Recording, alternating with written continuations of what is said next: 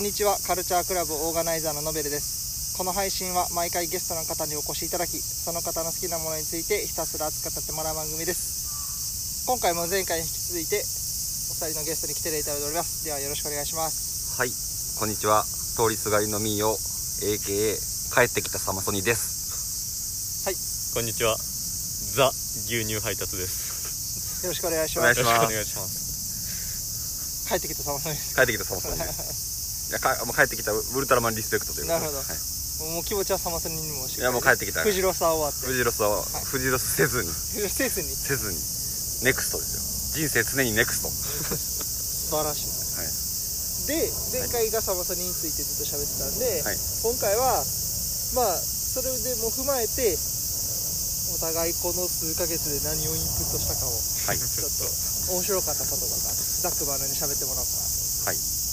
なんかねあの一時はほらえっとトップトップガンマーヴェリックの話をしたいとかずっとね映画界をしようと言ってましたけど結局ちょっとねできずじまいでしたね。はい。いえいえこちら申し訳ないです。まあ、それは秋、秋、すべてが終わった秋ぐらいで。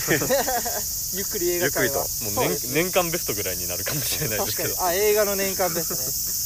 確かにそれもいいですね。でさっき喋ってたのはワワンピースの話とかで喋ってましたはい、ねはい。はいはい。ワンピースは見たんですか？いや見てないですね。僕だけ見てるってことかな？ですかね。はい。ワンピース良かったです。アドが良かったってずっと言ってました、、アドの PV でした。アドのピース織坂優太は劇中で流れるんです織坂優太さんが作った曲をアドが歌うってことなのかな？そう歌ってましたね。あー織そういうことなんですね坂優太の曲は織坂さんの声は流れてなかったですかあそういうことねですか？作曲人作詞してる人らが豪華なメンツって感じ。そういうことなんですね。そうですそう。です他誰かいたんですか？他中田康隆さんとかあと誰でしたっけ？ミセスグリーンアップルでしたっけ？あはいはいの人らとか。そっかそっか。そこまで見てなかったですね。そういうことかアドのやつは。そう。なんかやっぱ本本気度をか小田さん関わってるから本気度を感じましたよね。なるほど。超金かかってるってことですね。そうですね。まあこれはヒットするやろうなっていう。なんか「ボヘミアン・ラブソディ」ってあのクイーンのはいはいはい。自伝的映画あったじゃないですか。ありました。ねれもそうですけどあのティーンネイジャーティーンのコーラ小学校中学校、まあ、高校生ぐらいのコーラが、い。あれああいったあの「ボヘミアン・ラブソディ」とか「ワンピースを劇場でああいった歌うまい人っていうか圧倒的な表現力というかそういう人らの曲を聴いて食らう人ら揺さぶられる人らめっちゃおんのちゃうかなっていうのを思いましたねフェスフェスとかライブに行くハードルってまあ高いじゃないですか。僕ら結構そのそこに占める熱量とかお金とか時間とかこう注ぐタイプのギークというかオタクというか マニアというかはい。やけど、はい。一般的と呼ばれる人らっていうのはそもそも映画にすら行かへんっていうかうんうん。1年間に映画1本劇劇場で配信とかいっぱいあるけど劇場にまで行ってお金を払って見るとかライブとかそういうライブハウスとかフェスとかに行くことすら少なかったりするみたいな話を聞くと、はい。そういうところが入り口でいろんなこと広がっていくんちゃうかなっていうなんかうん。うんめっちゃ感じました、はい入り口ですよねやっぱそういうのって。そうですね。だから大衆演劇じゃなくて大衆なエンターテインメントっていう価値ってそこにありますよね、うん。やっぱりね、ついついこうなんかなんですかねこうポッポップミュージックとかもそうですけどフェスとかもロックとかもそうですけどなんかこう高尚なものっていうか最近なんかこう額額に入れがちというかなんかこうありがたがりすぎみたいなところあると思うんですけどもうちょっとこうなんていうかなよ汚れてもいいっていうかもっとこう大衆の庶民のものやったじゃないかっていう部分があるから、なんか結構こうん？って思う部分なんかなな VIP シートとかいろいろ最近あるじゃないですか、それが別に全部悪いとは思わないけどなんかやっぱりこうパパンクバンドの人らがチケットの価格を学生とか行きあのお金ない人のために抑えめにしてるとか、そうやって行きやすいようなし場所にしたりとかだからそういうのをもっとなんかやらないとどんどんどんどんなんかそういったアートとかエンタメとかがこう金持ちだけのものかよみたいな感じになってしまうのはちょっとどうなんかなっていうのは思うところはありますね、わ悪い意味で背背筋主義みたいな。はいはい金儲け自体が悪いわけじゃなくてなんかその行き過ぎたこう背筋主義みたいなその作ってる人らと関係ないところで裏の人らが動いてて、そこらが牛耳ってるみたいなんてちょっとどうかなっていうのはい。は、そうですね。思ったりはしますね。僕は基本やっぱあんまビジ僕サラリーマンですけど、はい。まあ、ビジネスのはい。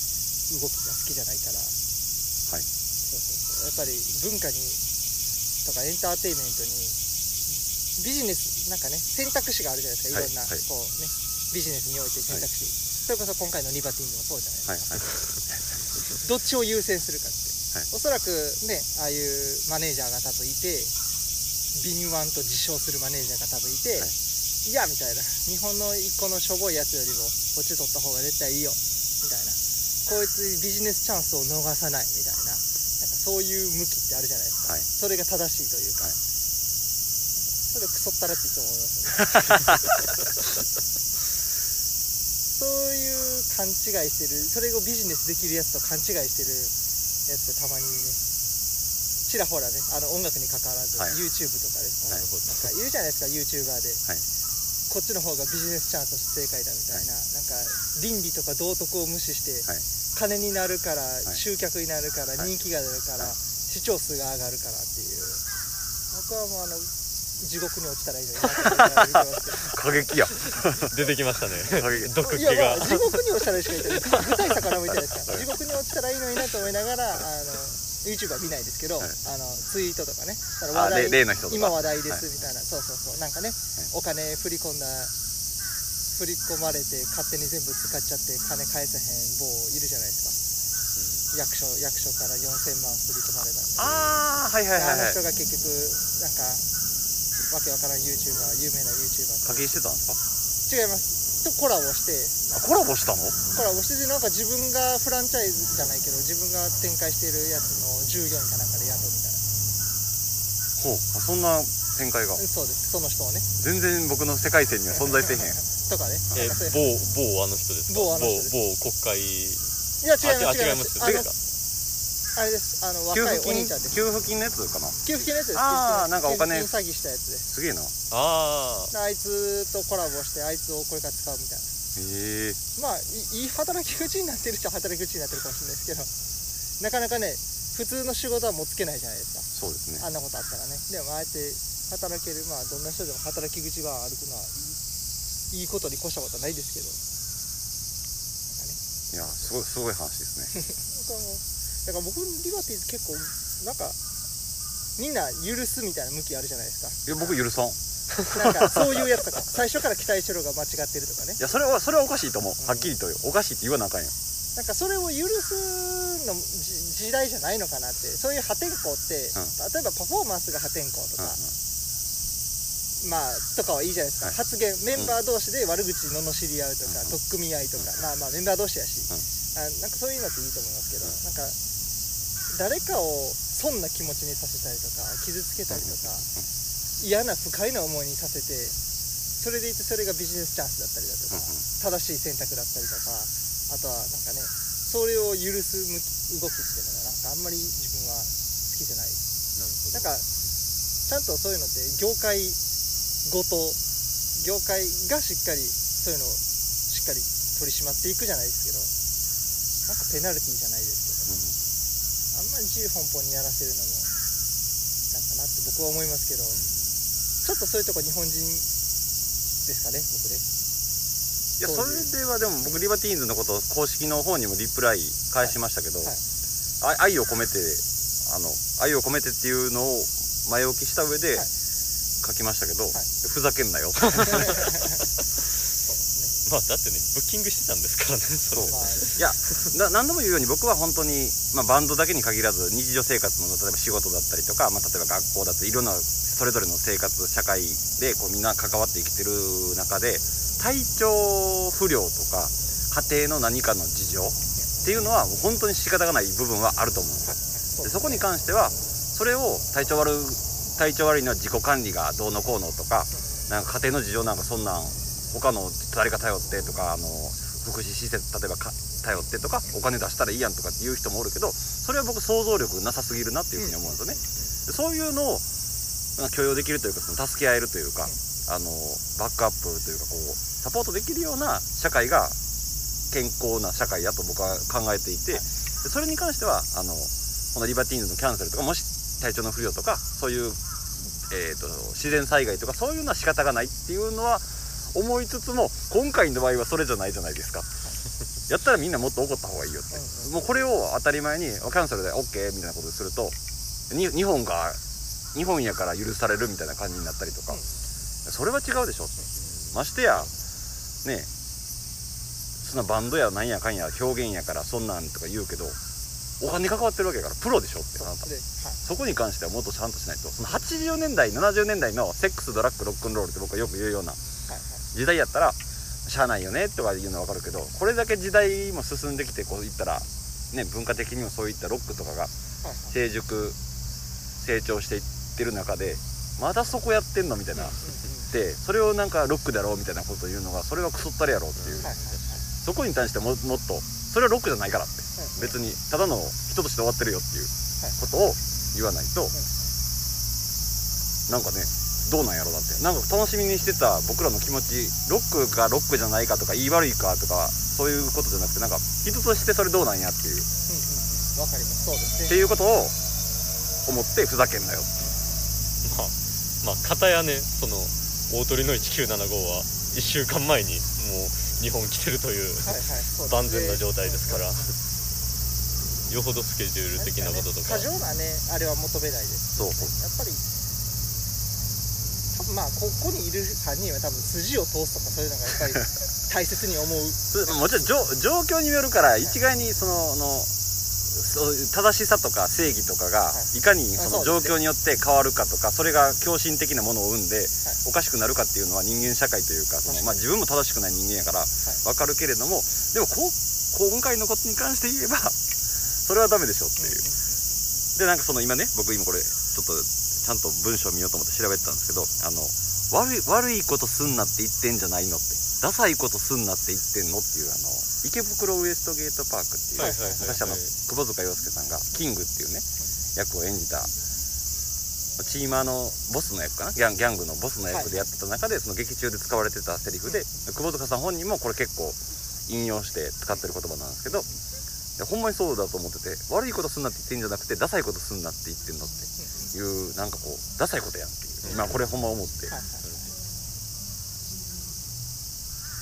ドラッグでうんぬんとかなんとかでなんとかっていうのは、まあ、個人の問題やったりとかするから、もう法律でどどうこうっていうのはあるけれども、今のこれに関してはなんかこうだ大ファンを大事にされてないっていうかなんか日本あそういう風に日本思ってんねんやみたいな感じに受け取ったし。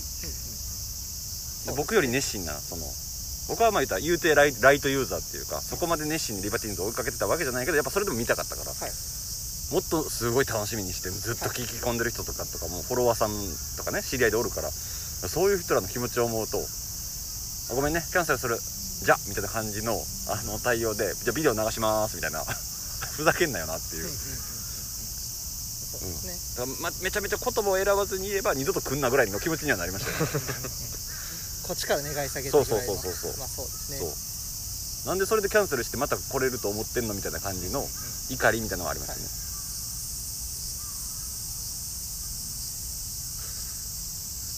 僕のリバティーズに対する。だから昨日おとつい？え昨日でした発表。それ言われた。昨日公式には発表ででしたね。す昨日僕もイラずっとイライラしてましたはいはい。リバリバティーンズに対する。そこに対する怒り。ねはいはい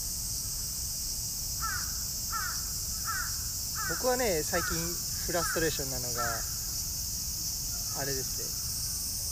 フジロック行った後のレポがなんかみんな感染対策はできてなかったみたいなあの、はい。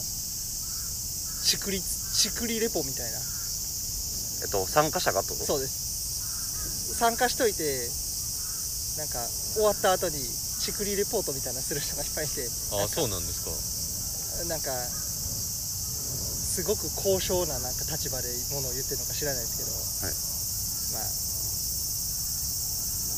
今今の時代やっぱねコロナのことについてこう指摘したりここできてないこんな緩かったって言うとなんかすごくこう正しいことしてる。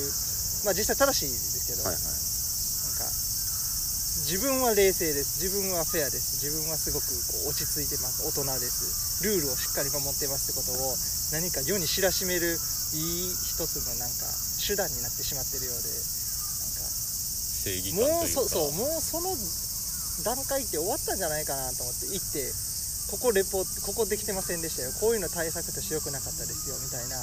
もちろんそんな対策緩くていいとか思わないですしマスク外せなんても別に思わないですけど、うん。やっぱりルールにのっとってしっかりとやらないといけないとは思いますけどなんかもうなんかまだそんなことやるんやってなんか思うのはなんかフジロックのレポ見て思ってました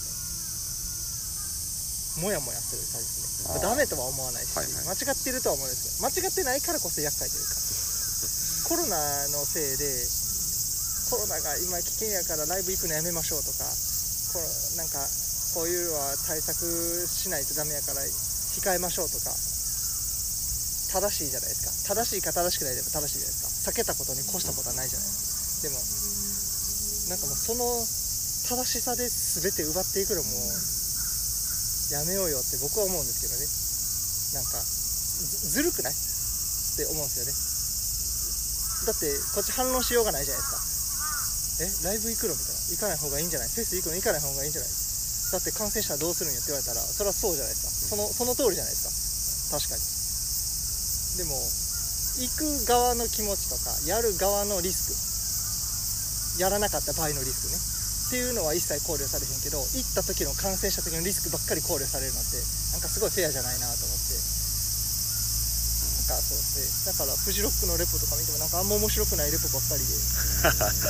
なんか見んかったらよかったなと思って配信で楽しかった終わりでよかったなと思って、あエゴサはしなかエゴサっていうんですか、はい。フジロックで検索はしなかったですけど、はい。もう多分ろくなツイートないやろなと思って。フジロックで検索したら僕のやつが楽しかった最高やったぐらいの僕の楽しかった楽しかった、が出ればいいなと思ったけど多分これであんまりあんまりこれまあこれララジオやから多分誰も聞いてないからいいけど、はい。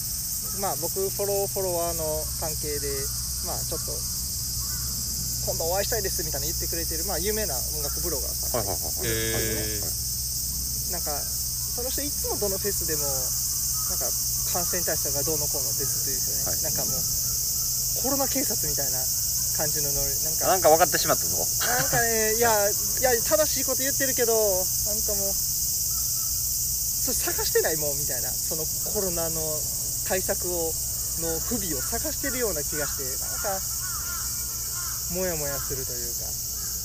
なんかね今その話で思い出しましたけど、はい。なんかあのまあどの仕事とかでもあると思うんですけどその覆面調査員みたいなのあるじゃないですか、はいはいはいミステリーショッパーっていう言い方をされたりとかするんですけど、はいはいなんか某仕事場で働いてた時に、はい。そのそのミステリーショッパーが今日来ますと。はいはい。でなんかその会社の評価じゃないけど、はい。ここ掃除できてるかとかここちゃんと安全基準衛生基準守ってるかみたいなのとかをやりますみたいなこと言っててそういう人らってちゃんとやってる時に来ないんですよ。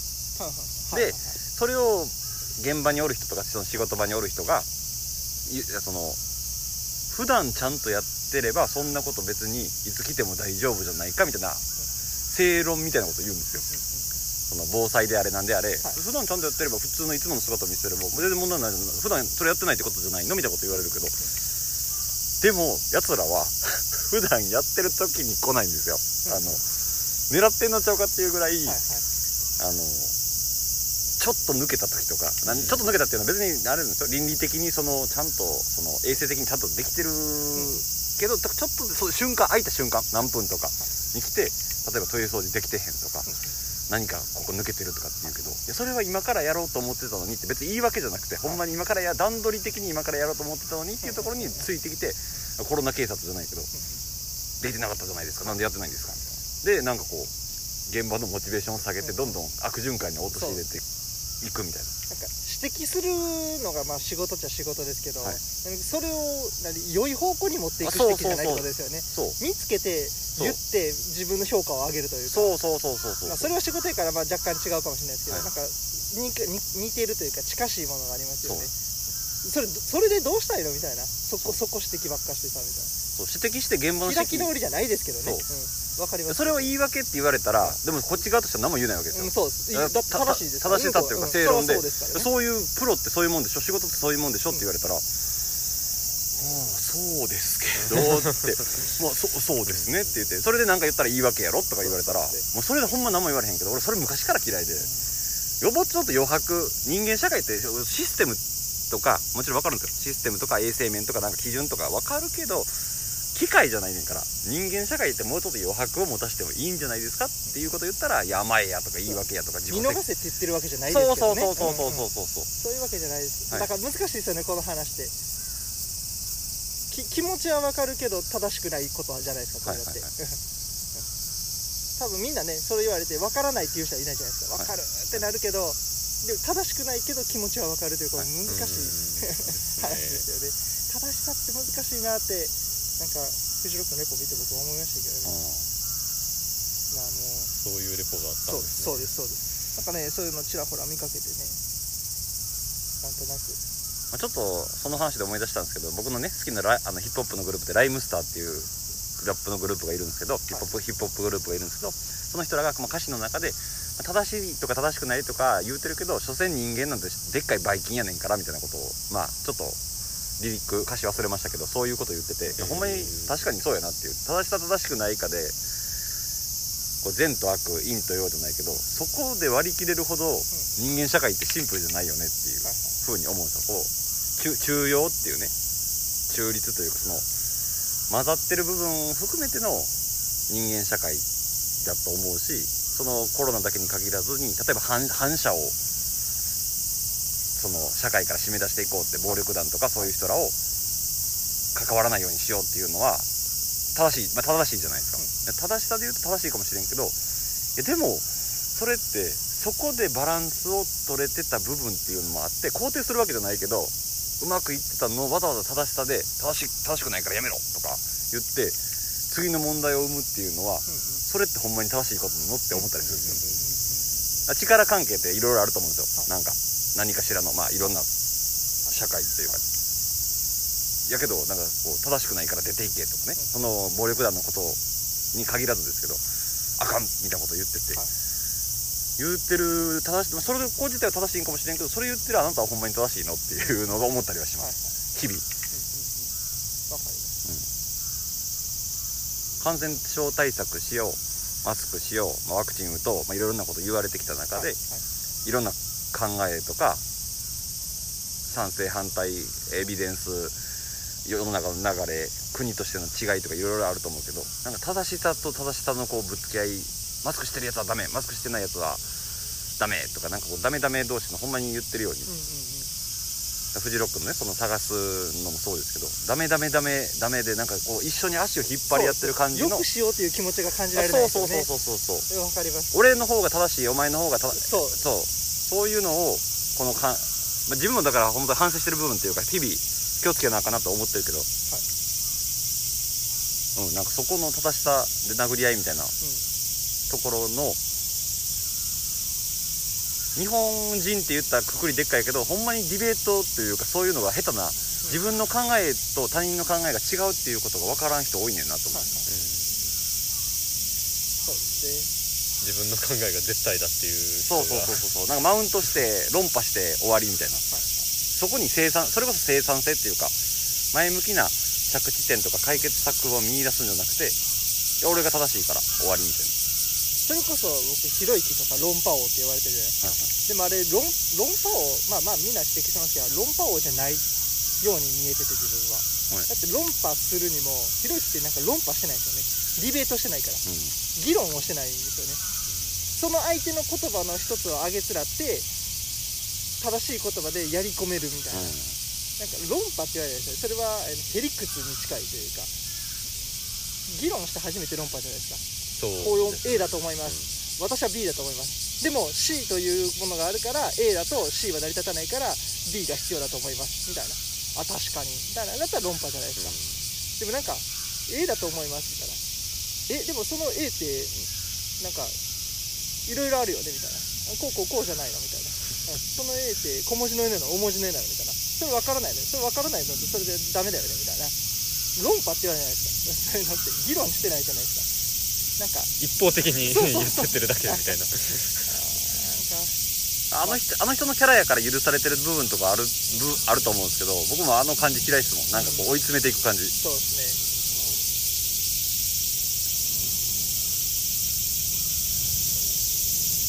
すいませんなんかしけた話していやいやいや。政治 政治的発言は控えようと思ってたんで。大事な話ですよ。そうなんかそうか。そういう風に見てたんです。ね面白いですね。いやでも実際行った行ったって言えるのは嬉しいですけど実際フジロックに行ったものとしてはい。や楽しかったですよ。感染対策もどうのこうの言うけど、い、やまああれが限界でしょ、うん。うんそれだって初年度やったらまだ違うけどもうだって2年3年経つんやでっていう。それでフェス側が悪いとか参加者がどうこうっていうのもそれもナンセンスちゃうかなと思うんですよね、でお前い言ってる人いつも言うけど言ってる人らは現場に来ない。言ってる人らはお金を出さない。言ってる人らは投票に行かないっていう。お前らは何をしているんだっていう。のは本当にそれ言っててめっちゃもうまあ感情的か建設的かわからないけど言っててやってる人に僕出会ったことないんですよ。ネット上含めて、はい。言ってるけどいや俺投票なんか行けへんしとか、言ってるけど別にお金も出してへんし何も寄付もしてへんし署名もしてへんしそういったデモとかそういうのにも一切いや俺は関係ないからみたいな。えじゃああなたは何？みたいな。で捨て捨てやかみたいな。はいでアイコンになんか「私は普通の日本人です」なんか右でも左でもありません。中立です。終わりですよそのプロフィール。終わりのプロフィール。即ブロックのプロフィール。でなんかアイコンがアニアニメアイコンとかね。マーベルのなんかあ、えー、とアイアンマンとかキャプテンキャプテンとか。え？何見てきたんっていう。で LGBTQ に対してなんかこういやなんか男らしくどうのこうの。見てるマーベルっていう。っていうのを思ってブロック。そういうのは26フォロー3フォロワーとか。あああいますねそそう。そうそうういう。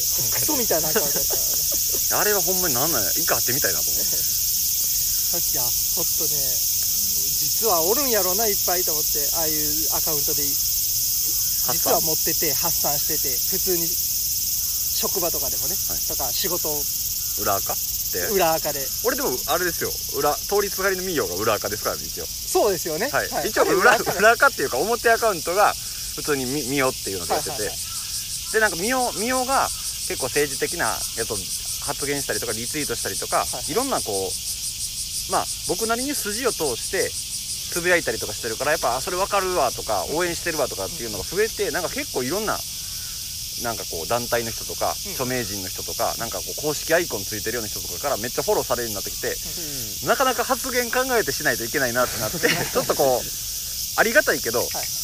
なんていうかな。こうラフな感じでできへんようになってなん。か趣味のこととか気軽につぶやかけなくなったから通りすがりの見ようって作って一応別に隠さずに、そう趣味とかも音楽とか映画とかそういうこととかをつぶやき出したのが通りすがりの民謡をやってでそれですら政治のこととかをつぶやくからそっちもなんかフォローされてきて だんだんありがたいけどこうちょっと考えながらやらなあかんなツイートが難しくなってツイートが難しくなってくる。あーなるほど。っていうなんかこう本末転倒というかなんというか。ね。まあそれだけあお前の言ってること分かるわって言ってくれてる人がおるっていうのはありがたいことではあるけど常にこう自分の考えはこれでおかしくないんかなっていうのを考えながらはつぶやいてるんですよね、下手なこと言われへんっていう。難しいですね。アカウント運用もそうなると。そう。別に公式でもないしビジネスでもないから普通につぶやいていいけど、ねでもなんかやっぱり僕も人間やから好かれたら嫌われたくないから、極力嫌われる発言はもちろんしたくないし、はい。でも間違ったことというかその意に反すること意に反することっていうか自分の中でのそれはちゃうんちゃうかなっていうことに関してはやっぱ言いたいっていうところもあるからフォロワー減っても別に言うかなっていう、まあある程度ツイートしたことを見てる人がいるっていうあことを考えながら。このそうこの2人も見てるんやっていうのは頭の中にあるから。あまた言っとるわぐらいでもいいかもしれんけどなんかあそ皆さんそれは違うんじゃないかなってやっぱ言われた時にちゃんと返せるかなとか考えた上で、はいはいつぶやきってだから人間性出るから、はいこう日々の生活をこう整えられていくなって。いうなるほど。お前そんなことつぶやいてるけどほんまにそれ思ってんのかとか、うんうんうん。あのちゃんと実行できてるっていう意味での SNS の使い方をしてるから、はいはい。だから僕は SNS には助けられてますね。なるほど牛乳さんはどうですか最近は？最近えインプットとかできてーインプッットはまあえどうでしょう。いやでもそれこそそうですね。この前のノベルさんとえ映画界やりましょうかみたいなこと言ってたぐらいまでは結構僕今年多分ね今上半期終わった段階で今までで一番映画劇場で映画あそうなんですまあ言うて知れてますけど、はいはい11本とかですけど劇場多いな。劇場で見た映画めっちゃ見てる。か映画館で11本多いですね。多いんですかね。どうなんでしょう。いやもっと見てる人もまあまあまあ。それは上いますけど。いますけど一般の人これだ平均だってね年1とか2そうそうまあ僕もいますもんね。4本とかぐらいですかね多分45本そう考えると見た方なんかなとも思ってますけど、はいはいはい。そうですね。でなまあ。何を見たとかなんかあります？あの言っていた、まあ、トップガンマーヴェリックはい。ですかねやっぱ。圧倒的には。圧倒的に。圧倒的まあうんですかね。あでエルビスも見に行きましたし。はいはいはい。僕がまだ見れてないやつや。いやあれはねなんかすごい。いねマネスキンも使われてるしエミネムも使われてるし。やもう。エルビスに？エルビスに。エルビスに？エルビスに。どうやって使うんですエンドロールで。あのあエンドロールで劇中で使われてるやつもありますけど。かエルビスの自伝的な映画ってことですよね。そうですね。まあ脚色されてるっていうか部分もあるあみたいですまあでも一応その当時のエルビスの話ですよね。ミネムが出てくるんですか歌がエミネムとマネスキンはエンドロエンドロールでその曲のカバーですかねあれは。なんかあのそうやっぱこう新規ファンを取り込むためのやっぱりどこう時代性じゃないけどそういうのでああ劇中ではなくてレンドロールでですね。ああよ。まあもうでもエルビスのほぼキャリア全てをへなんかえ網羅したような映画ですけど。いやその最後にマネスキンもうマネスキンのその歌ってるので、エンドロール最後終わるんですよ、はいそこでなんかもううわーってなってなんか。へえでそのまあ「ボヘミアン・ラプソディ」を見た時に、まあ、結構その多分予告編とかからなんかもう公開されエルビス公開される前から、まあ、ボヘミアン・ラプソディ見たいなみたいななんかそのうん。そのアーティストの自伝的な映画とかって感じでしたけど、まあ、最初母親が見に行ってはい。いやもうこれはもう「ボヘミアン・ラプソディ」とはもう全然違うって。なんか印象全然違うからもっと重いでって 思ってるより重いですね、言われてで見に行ったんですけど。まあなんというかエルビス・プレスリーの。でエルビス・プレスリーのあのなんて言うんでしょう銅像が神戸のハーバーランドにあるんですよ。ずっと昔から神戸とハワイだけなんですよ。世界で見て。かはいはい。でもともとこれ東京にあったらしいんですけど、はいそれをなんか確か小泉首相の時とかの時になんかもうそれが東京に置けなくなったからででその湯川玲子さん。はいはいはい。となんかそのが小泉首相とかと実際話し合ったりしてでじゃあ神戸はそのジャズとかそういう海外の音楽とかが入ってきたところの街でもあるからじゃあ神戸に引き取ります置きましょうっていうことになって置いてあるんですけど、映画見終わってからそれも実際見に行っていや良かったですねあれは。じゃあ映画はもう充実してる感じですね。でその、まあ「ボヘミアン・ラプソディ」を見た時にそのなんか感想としてあの時代をなんか羨ましいなってすごい思ったんですけどそのはい。80年代を、母親が10代をそのちょうど 80s ではい。過ごしてたので、はい。そりゃマイケルがいてクイーンがいてプリンスがいてとか、うんうん。そんな80年代羨ましいなって思ってはいはい。見たんですけど逆に今回の「エルビス」はその映画の最後にエンドロールでマネスキンの曲が使われてるんでそこでなんというか、まあ、もちろんエルビス・プレスリーいやもうすごい影響力のある人やなっていうことも見て思いますけど最後にそのだからエミネムであったりとかマネスキンであったりとかその現行のアーティストがの曲が使われてるっていうことで、うん。あその今のアーティストも素晴らしいんやっていうことをなんか味わえてこれはとんでもとんでもない映画やなって思います、まあ、3時間ちょっと長くも感じましたけど、はいはいはい。結構長いですね。まあだからあれは正直一般向けではないなっていうふうには 思いました。である程度やっぱりエルビスに関心があったりとかああいう当時の時代とかの音楽にある方がやっぱりちょっと入りやすい。入りやすいっちゃ入りやすいんかもしれないですけどまあ別に知らなくても全然見れますし。あもう劇場終わってるんでしたっけ？それいや今調べたんですけど僕なかなか見に行けなくてだからはい3時間長いから、いなんか時間がね結構変な時間帯やったりするんですよ、はいはいで見に行ったらやっぱやってナンバーパナンバーパークスとかパークスシネマで。パークスシネマでやってるんですけどなんかレイトショー遅かったり8時8時からだから11時とかはいはいはい。やったりとか、なんかこう結構中途半端やからなかなかねタイミングが合わないんですよね。なるほど。でも劇場で見たい終わる前に。いやあれは劇場で、ねいい音響で見たいいや見るんがいいと思います。いやオースティン・バトラーはマジでもう素晴らしかったです。そうですよね。エルビス役のオースティン・バトラーですけど、彼本人がちゃんと歌ってるっていう。ですね。へえあなんかその声を混ぜてるらしいんですけどその本まあ本人の声を。ももちろん多分オースティン・バトラーが実際だけが歌ってるところもあると思いますけど基本的にはその、エルビスの声とオースティン・バトラーの声をなんか混ぜて使ってるみたいな。はいで まあその「トップガン」のつながりですけどもともとそのエルビス・プレスリーの役にオースティン・バトラーになってますけど候補には候補というかあの「トップガンマーヴェリック」に出てるマイルズ・テラーっていう俳優さん、はい。あのセッションのあドラムドラマドラムをやってたはいはいはいはい。人もオースティン・バトラーと並んでエルビスの候補に上がってたらしくて、えー。それは彼はトップガンに出てるんですで結局そうですね「トップガンマーヴェリック」に出てるという。トップガンマーマーヴェリックもまああれも劇場で見て。そうですよね。それも見れてないんですよね。あそうなんですか。フジロックで忙しすぎて。あもうそれも準備とかでも。そうそうそうそう。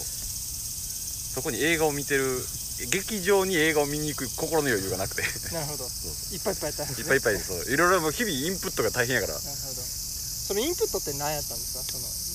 あとはフジロックの予習。だフォールズ聞くとか。あああなるほど。そういうことです。フォールズ聞くとか。フジロックに向けたアーティストそう予習予習だったりとかフジロックの歴史をもう一回勉強どういうあれやったかなと思ってフジロック関連の本読んだりとか。あそうなんですか。そうですそうです。フジロックのそのスマ主催のスマッシュの日高さんっていう大将って呼ばれてる人がいるんですけど、その人が書いた「やるか」っていうこうエッセイじゃないけどそういう本があったりとか、はいそれをもう一回読み直したりとか、フジロックの DVD2 枚組のドキュメンタリーみたいなのがあるんですけど、はい。まあ、それを見直したりとか、い。であのフジロックにアトミックカフェっていうはい。ちょっとこう政治的なそういった、まあ、例えば今回やったウクライナ支援とか、そういったものとかもなんかそういうアムネスティとかいろんな人権のこととかをやってるブースというか毎年出てるんですけどでそこのまあ村長っていうかあの仕切ってる人が大久保さんっていう方なんですけどはい。その人が本を出しててはい。そのその本があの「フェスとデモを進化させる音楽に政治を持ち込むなってなんだ」っていう本を出してるんですね。はい。はい。こういうこういう本なんですけどはいはいはい。でその人になんか本持って行ってサインもらうっていう。あ本当なんですそう。ねもらって。いらいらっしゃったんで、はい。でお話。本持ってったんですか？持って行った持って行った。そ多分持って行ってサインインその場でも売ってたけど僕は持って行こうと思って。持って行って、はい。会場でちょっともう一回読み直してサインももらうっていうじゃあアーティストをこう見るというよりかはよりフジロック全体というかフジロックそのものを味わって楽しみたいなっていう両方ですね。気持ちがったってことですよね。そこまでやっていく必要ないないんじゃないのっていう人もおるけどなんかこう今自分が 僕考えちゃうタイプなんで今自分がフジロックに行く意味って何やねんやろなみたいな、まあ普通に行って楽しいっていうのももちろんあれやけどせっかくそれをいろいろと知れ知れる本だったりとか人の意見話だったりとか、はい。まあ、YouTube だったりとかいろんな DVD だったりとか見れるじゃないですか、はい。やっぱべ勉強っていうか、まあ、好きやからですけど知っていくとよりなんか深みが分かるなって思うから知って上で自分はどう楽しんだらいいんやろみたいなこと考えながら考えながらっていうか意識して4日間味わうみたいな。はい。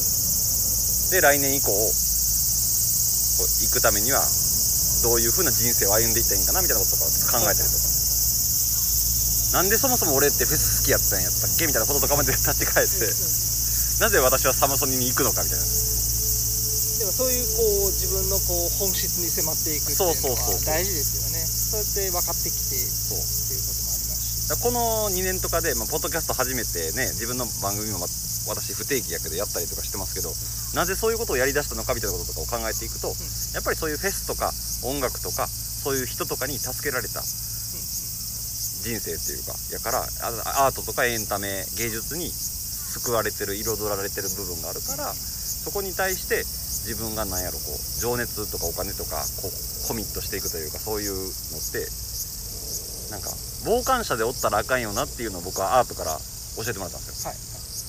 ただ単にその黙殺したりとかただ単にああ知ってるけどそうよねみたいなこう、れ霊障主義というかその、はい。無気力とかそういったものには肩を貸したらあかんよみたいなことを感じたからそれに対して自分が何ができんのやろみたいな。はい。こととかを今一度自覚した上でフジロックに行って言ってましたね。真面目か。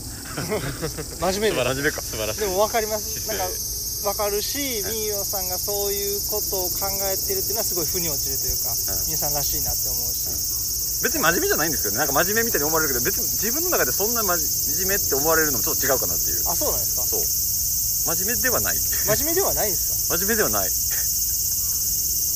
これは何をもって真面目じゃないなって自分のこと分析できるんです真面目じゃないかって。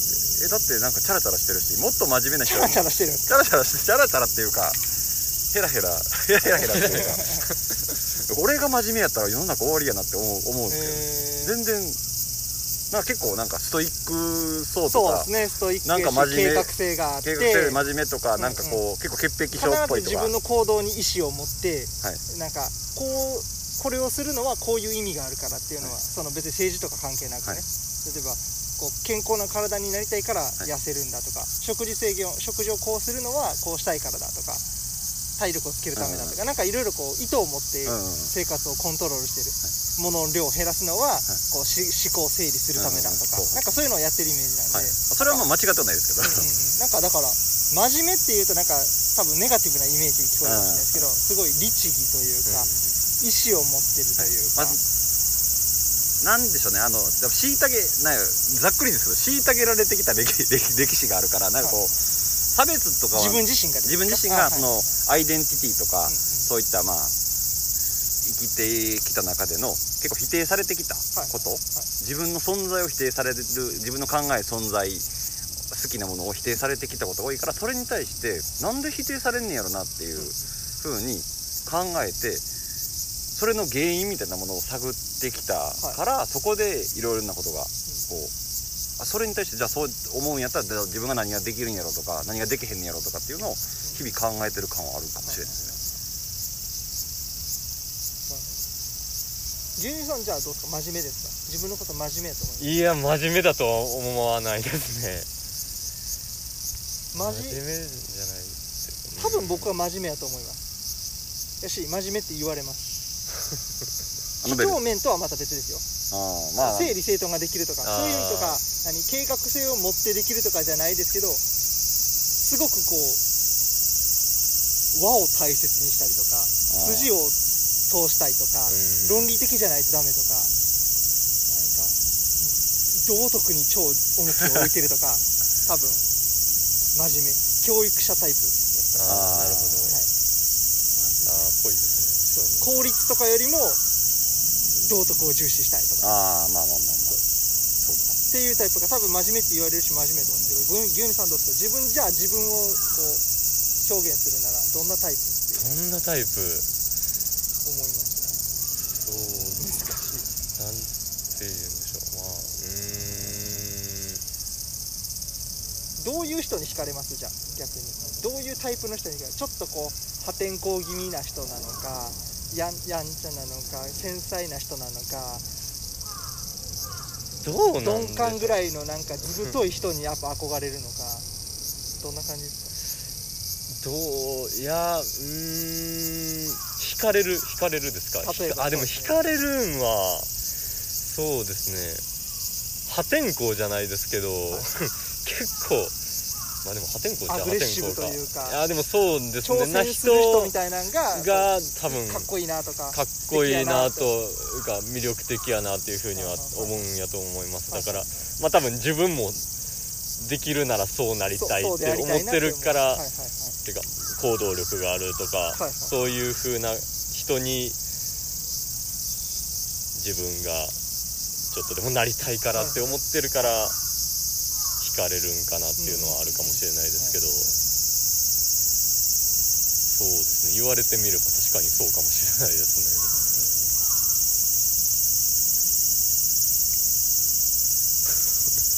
難しい自己分析です。自己分析です。でもやっぱりあれですよ。フジロックに行って思ったけどあのなんやろな。こうそそれぞれのススタイルウォーズヒップホップ的に言うとスタイルウォーズっていうかその、はい。自分はこうやっていうスタイルとスタイルとの切磋琢磨じゃないけど、こうバトルバトルバトルっていうか別に喧嘩じゃないけどなんかそれのこう磨き合いじゃないけど、そういうのをめっちゃ考えましたね。まあだから容姿も仕事もけんあの体格さ体格だったりとかいろんなものが違うじゃないですか、はいはい。そこでのこう人間交差点というかあのフェフェスっていろんな人が集まって一つのまあ一つのその楽しみを分かち合うおお祭り？お祭りするってことを考えたらそもそもお祭りってフェスティバルって祝祭というかその収穫祭であったりとか、はい。何か宗教的な何かを祭るとか、あの雨降ってほしいなとかそういういろんなこうね。ことがあった週豊作とか豊作とかそいうそううそうそうそう。あ来年はそのさこの土地がとかそういう神様がとか、まあ、いろんな宗教あるけどそういうのがあった中でのいろんな音楽の発展してきて産業が入ってきてとか、まあ、ウッドストックとかもそうですけど。あウッドストック出ましたけどなんか僕まだ見てないですけどネットフリックスのウッドストックのドキュメンタリーめっちゃ面白いらしいです。リアムがリアムがツイートしてました。そう。なんか1999年の地獄のウッドストックっていうあのウッドストックって3回2回3回やってるんですよ、はい。初回はあのジミ・ヘンドリックスとか出て、はいはいはい。結構あの伝説ね。平愛と平和のみたいな感じになってるけど2回目が1999年でリンプビズキットとかあのはい。キッドロックとかあのニューメタルヘヘアメタルとかあのちょっとこう悪い時代が悪い時代が悪い感じの世紀末感っていうか、はい。それこそレ レッチリとかグリーンでも、うん。レッチレッチリとか多分普通に全裸でライブしてたとかみたいな。すごいすごいこう悪い意味での時代感があった時のドキュメンタリーなんですよ。はいはい。へえそれ面白そう。めっちゃそうそうそうなんか。この4連休で見ます。あさってから休みでしたっけ？今日からです。あ今日から？今日から4連休。最高やそうです。最高ですよ。最高ですよ。そうです。最高ですよ。見見まくって？見まくります。なんかサマソニの記事久しぶりのサマソニ大阪の記事楽しみにしてますね。なんか渾身のやつ投げてほしい。あ感謝もうここの貯めてきたいろんなものとかをなんかもうほんまにもうなんやろ。言い方ちょっと下水ですけどなんかもうバズバズるようなすげえの。なんかすっごいの投げてほしい。わかりました。あれですか？チャンス・ザ・ラッパーみたいチャンスザラッそうパーみたいな。なんかそういうのなんかもうエモーショナル丸出しのやつ。ねそうそうそう。冷静なやつじゃなくてそうねもそうそう。そうすごいの気持ち乗っかりまくってる乗っやつかりまくってるようなものなんかもうエッジが効いてるやつはい投げてほしい。わかりました。なんかもうそうですね。もう東京の女の子大丈夫かぐらいの。たびたび某評論家評論家の。のあれでも僕はそこまで叩かれる必要ないんじゃないかなと思うけどな。あの人が言ったからかな。そうあの人が言ったからですよ。ああ。僕もちょっと思ったもん。形違うけど。大丈夫？という言い方はあれかもしれない。多分それがちょっと苛立つ感じやったから余計あれだったんですよね。あの人はねあお煽り方がねあよくない。そうか。そうか。スノップな感じ。なんか知識層のスノップ層な感じが確かに。多分嫌われるわかりましたじゃあサマソニの記事頑張ります。うん、楽しみにしてる、はい。チャンス。えチャンス見た人ですよね？見ました見ました。チャンスをここ見てる数少ないそうチャンス見初来日公演を。そう初来日で見てるっていう。そうですね見てますね。あよかったかなあれは。いやーそうですね。いよいよカウントダウンがはカウントダウンハイパーですね。もうカウントダウンですね。そうですそうです。え来週？え今週？来週？ちょうど1週間後。やば。この1週間をどう過ごすかです手洗いうがいしてよ手洗い早寝早起き。早寝早起き。予習して。予習して。あそう。その話で一つね1975のね瀬戸りが予想つかんすぎてちょっと困ってるんですよ、ね、ああ確かにそうですね。ライブやってないから参考がなくて。いピンポン。新曲絶対やる。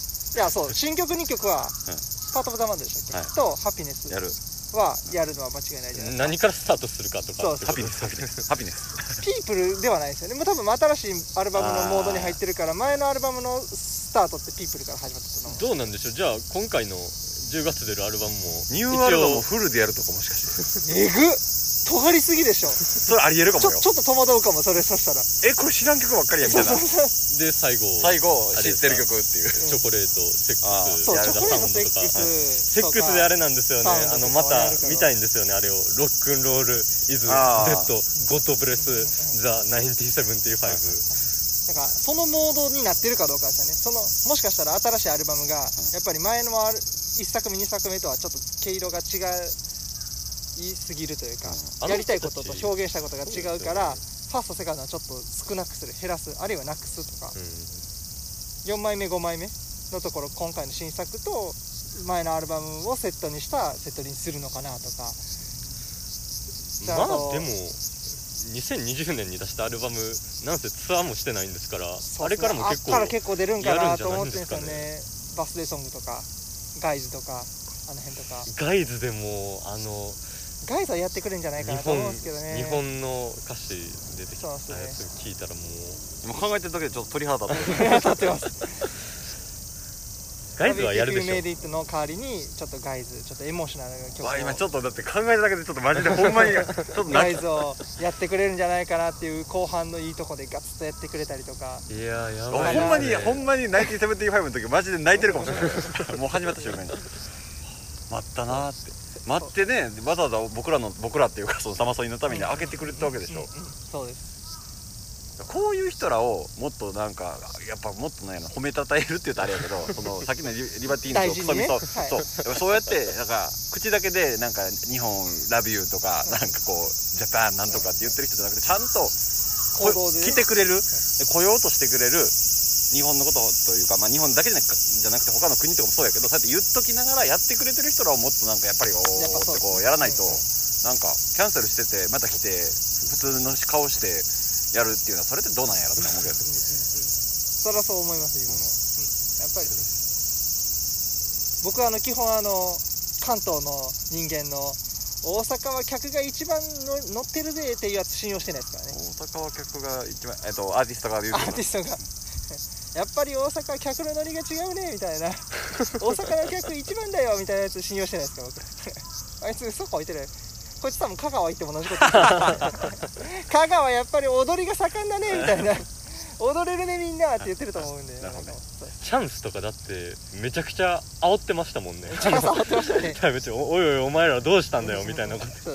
えだって自己紹介したやつでしょ？あの私チャンス・ザ・ラッパーって言いますああ言ってました。でもあれ煽ってるけどあんまり反応が良くなかったという不利があるから最後の曲で大合唱があってチャンスが踊れてイヤモニ外すっていうところに僕は涙できるためですよね。やっぱりね振りが良かったですよかったな。お客さんがちょっとでも歌詞歌ってくれただけでやったーって反応してただけで。でもどうなる？ブッキングっていうかそのマネージメント側っていうのはちゃんと説明してるでしょ？だって日本してると思いますよ。は日本はそうやってうん。そこまでのあれやねんでっていう。そうで特にまあ今年やとガイドラインがあるから声出せませんっていうところで。そこちゃんと伝えてほしいですよね。伝わってるはずですね、まあ多分本人に言えてるかどうかはそうか。あれですよね。マネジメントの社長とかマネージャーとかはには言ってるでしょうけどね。本人たちが聞いてない。いや。可能性はありますますますワンオクとかがどういう姿勢で ライブするんかが 前のあの配信のやつとかもありましたし。よね配信なんかやってたんですいやあのインスタライブとかで、かうんうん。あのタカがああ燃えて燃えてたやつね。あの結構炎上してたやつなんですけどなんか仲間と余計なタカがちょいちょい炎上しますねこれロックはルールルールとかそういうことはもちろん分かってるけど、こっちもこっちでなんかフラストレーションかなんか溜まってるから俺は煽りに行くでみたいなことをあ言ったんですか言ってたんでそしたら結構炎上した。炎上してたらしいんで。だってここ数日間でも某外国にいる国会議員の人とインスタライブつないでやって結構今叩かれてるじゃないですか。あそうなんですか。うーん。某某あの人と。え誰が？ワンワンオクロックワンオクロック全員某メンバー全員でインスタのあの外国議員と一緒にやってあ外国議員がおってなんかその繋いじゃってそのまさかの喋るっていう。それが炎上したんですか？結構今叩かれてる。ああんまり良くない人なんですか？あんまり良くないっていうかそのあれですよね。ガガガーシー。ああ関係。ああガーシー外国本人。外国にいる外国にいる。日本のあのそう。ガーシーね。そうそうそうそう。ああ。と繋いであ繋ぐんやと思って。何の話してたんですか？わかんないです。僕見てなくて多分検索したら普通に YouTube に上がってると思うんですけど、まあ、僕は見てないんで。もうあの人には僕はあんまりこう見やんようにして、うん。意識して見やんようおにして。同じくです。同じくです。だってでも正直見たらやっぱりこうそういうミーハーなもん僕好きやから、はい。面白いなって思っちゃうんですよ。うんだから余計にあかんなと思って。見やんとこうと思ってし、しうん、知りすぎるのもどうなんかなと思ってそこまでなんか貧困法制を求めるのも違うなっていうか,、なんかお金が詐欺がどうのこうのはまた話は別かもしれんけど、はい。めっちゃ戦ってるじゃないですかあの綾野剛さん。あえてらしいですね。めちゃめちゃ言われてる人にそのひど暴露されてそうそうすいごい叩かれてるじゃないですか。だけど別に干されてはないでしょ。まあされてないですであんだけ暴露してたらもう何が暴露か分かんないなっていう。ねはいはいああんまりそうですね。よくない？あんまりよくない。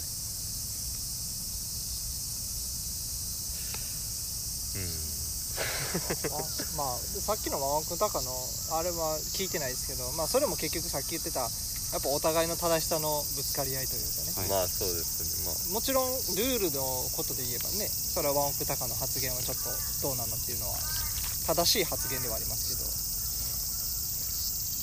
意思としてはねそのアーティスト側の。うんうん。でもあまりにもアーティスト側のリスクというかアーティスト側の都合を考慮されない正しさっていうのもそれはそれでちょっと気の毒です今回1975がサマソニ出演のその条件でオフィシャルでも言ってましたけど、あのジェンダーバランスそうですね。あのちゃんとやってくれっていうのを言って、今回やっぱ女性アーティスト多いじゃないですか。多いですねもんねまあでもそれでサマソニでも実際そうなったって言うんやったらよかったんじゃないんですかね。半分半々で。めちゃめちゃいいラインナップやと思いますよね。ですねめちゃめちゃいられるなやっぱりその女性半分にしたせいでちょっと小物になったとか全然ないですよね。今回だからいろんな人の、まあ、肯定的否定的な意見いろいろ聞いたけどやっぱサマソニーがメンツが一番いいよねっていうのをよう聞よう聞いた、うんうん。まあ、そこに対しては思うところもあるけどなんかこうやっぱりこうブッキング前からかけてたっていうのと、うんうんさなんか今のまあさっきも言ったようにこう旬っていうか最先端のエッジが効いてる人ら、うんうん。メーガンもそうやしリナ沢山もそうやしリナ沢山も多分ねもしかしたらもっとこうヘッドライナー級か分からんけどそ,、こまでもうちょっともっと伸びていくんちゃうかなと思うしもっと今回でファン絶対増えるやろ。そうですね。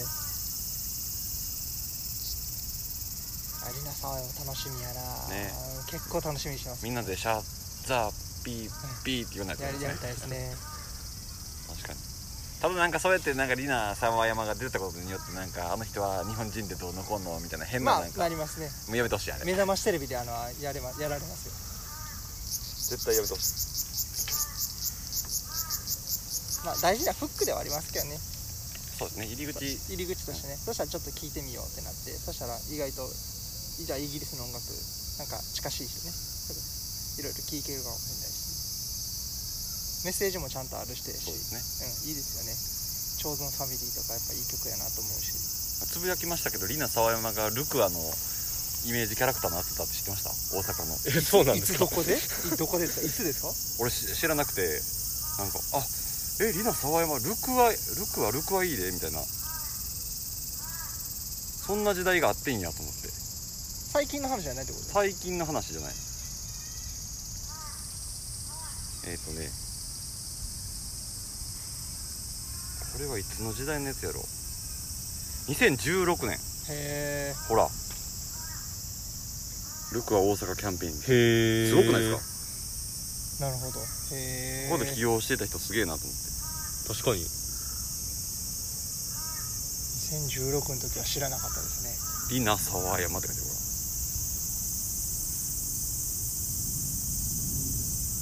るほらそうですね。2000そうですねなんか話しててもめっちゃフレンドリーなほんまにいい人そうっすもんね。うんうんうん。そうですね。すげえファンのこと大事にしてるし。いやー楽しみっすね。楽しみです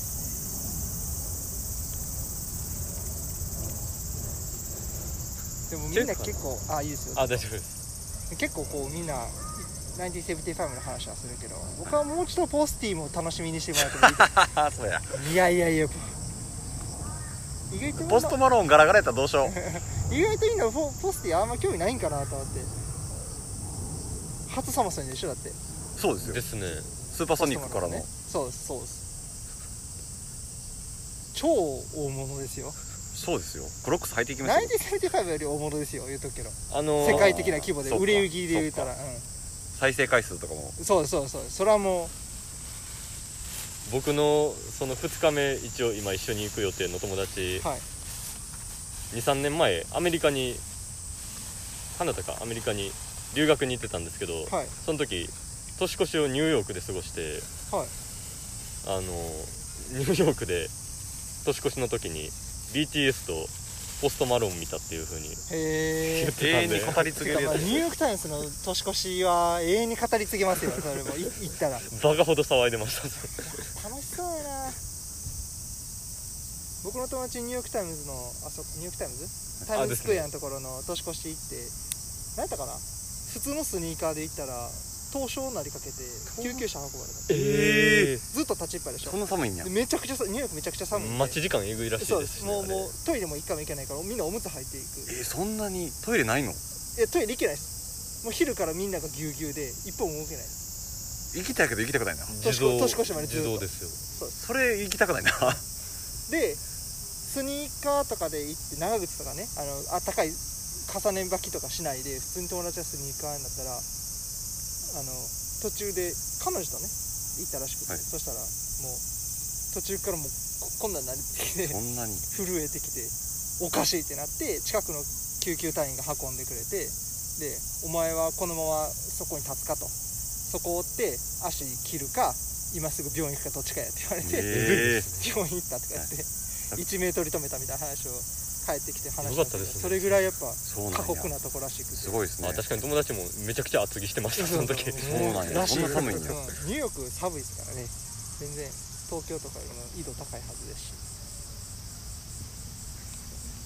一緒に一回は行ってみたいですけど。そうですね確かに。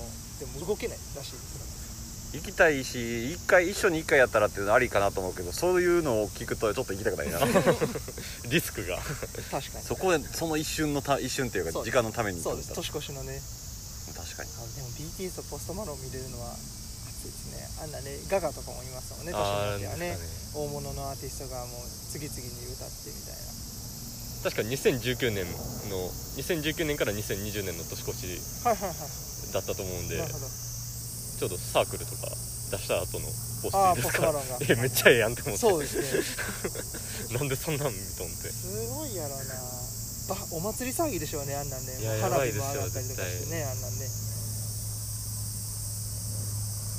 ポストマロンあれですかね。また今回酔っ払った状態で誰か他のステージに乱入してくるとか。ありえますかね前フジロック出た時はなんかだどっか乱入したんでしょ誰か海外アーティストのステージの時に、はい。ちょうどその時にそのアーティストさんが「上を向いて歩こう」をやって演奏してたんですよ、はいはい。でそしたらその途中でポストマロンが酔っ払った状態で、はい。多分自分のステージの前に乱入してきて、なんかもううわーって感じになってたっていうらしいですけど。まあどんなサプライズがあるかですねいやもうサプライズは基本的に期待してない。期待値は低めにしといて。期待値低め。大阪特に。そうですね。東京はね。東京はあるかもしれないです東京はね忘れもしない。あビ B'z のファンとしては忘れもしない。あのスラッシュがねあの、はい。ガンズのスラッシュはいのバンドが出てた時に、あのその時稲葉さんソソロであのゲストでアルバムに参加してたんですよ。日本人アジア人みたいな東京だけ出るっていう。稲葉が。稲葉が出るって大阪にはこう大阪コースっていうまあ当たり前ですけど、まあ。東京公演だけって稲葉さんがスラッシュと公演、そういうのも多々あるんでね。期待はしない。稲葉さんをい大阪に移動させようと思ったらやっぱ新幹線1両貸すんですかね。治療でも唯一そうな気もするの確かに。今やったら特にねそう感染のリスクとかあるスタッフだけで数十席ぐらいありそうですもんね。ああどうなんやろ。でもこうやっぱりいいい一両借りるんかな。一両一両？一両？だって稲葉マネージャー一人じゃないでしょ多分。ないな絶対マネージャーだけで一人じゃないでしょ。ない絶対ない。あとプロダクションの社長も一緒についてくるでしょ、うん、そうですね。稲葉さんはそこまであ聞いた話稲葉さんはそこまで気にしてへんけど周りがやっぱりこう神経質になるっていうかそれは本人関係ないですよ。もう周りですよあそこまで行ったらもう。本人はめちゃめちゃほんまにあ全然いいっすよって感じだけど結構周りがやっぱうるさいみたいな話本人も周りもうるさくないのはあの向井秀徳だけですからね。ああの神出鬼没のおっさん。あれだ誰も止めないでしょ。誰も止めないでしょ。本人も普通にいるでしょ？う 路上で急に歌いだした人すね。あれぐらいですよあのキャリアあってあのフラフラしてるいいあのゆうさはいい。あのゆるいですよね。ツイッターで報告あげられるおじさんですもんただの。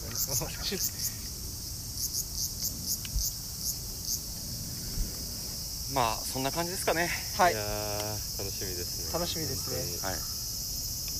楽しみですねしか言ってないですいやいいんですよ、まあ事実です。いいんですよ。けど40回ぐらい言ったけど楽しみです楽しい。いねやいいんですよ。楽しみ。これでやっぱ楽しいですよね楽しみですね。楽しみましょうっていう風なことを言語化したりとか文字にしたりつぶやいたりとかはい。発信することによってそれをひに気づくというか何かアンテナで引っかかった人が寄って寄ってくるという言い方はよくないな。あの引き寄せられるっていうのの連鎖が人生なんじゃないですかねいいこといいことマジ言いましたね。マジそうやと思う、うん。でフジロックのつぶやきしてても楽しいとか言ってたらやっぱりねそれで友達増えたもんね。やっぱりそれ見てはいはいはい。乾杯しましょうとかやっぱだからいいことつぶやくとか大事やな大事ですね。大事。ちょっと最近ネガティブでそういや僕もネガティブで反省してるんでそうですね。ちょっと。ポジティブにねこの1銘じ週間は楽しいことつぶやきまできるだけね。そうそう。いやほほってても嫌なこととか、まあ、政治的なこととか今ねいろんな問題とかありますけど、はい。はい流れてくる中でいかにそれを無関心でいることは違うと思うけどまあ意識切り替えるじゃないけどそそれを聞いた上で自分のメンタルヘルスというかはいはい。じ人生というか日常をいかにこうサバイブっていうか楽しんでいくかってめっちゃ大事やなって特にねこの1週間は気持ち大事ですから。ねそうですね。サバイブしましょう。いや本当で。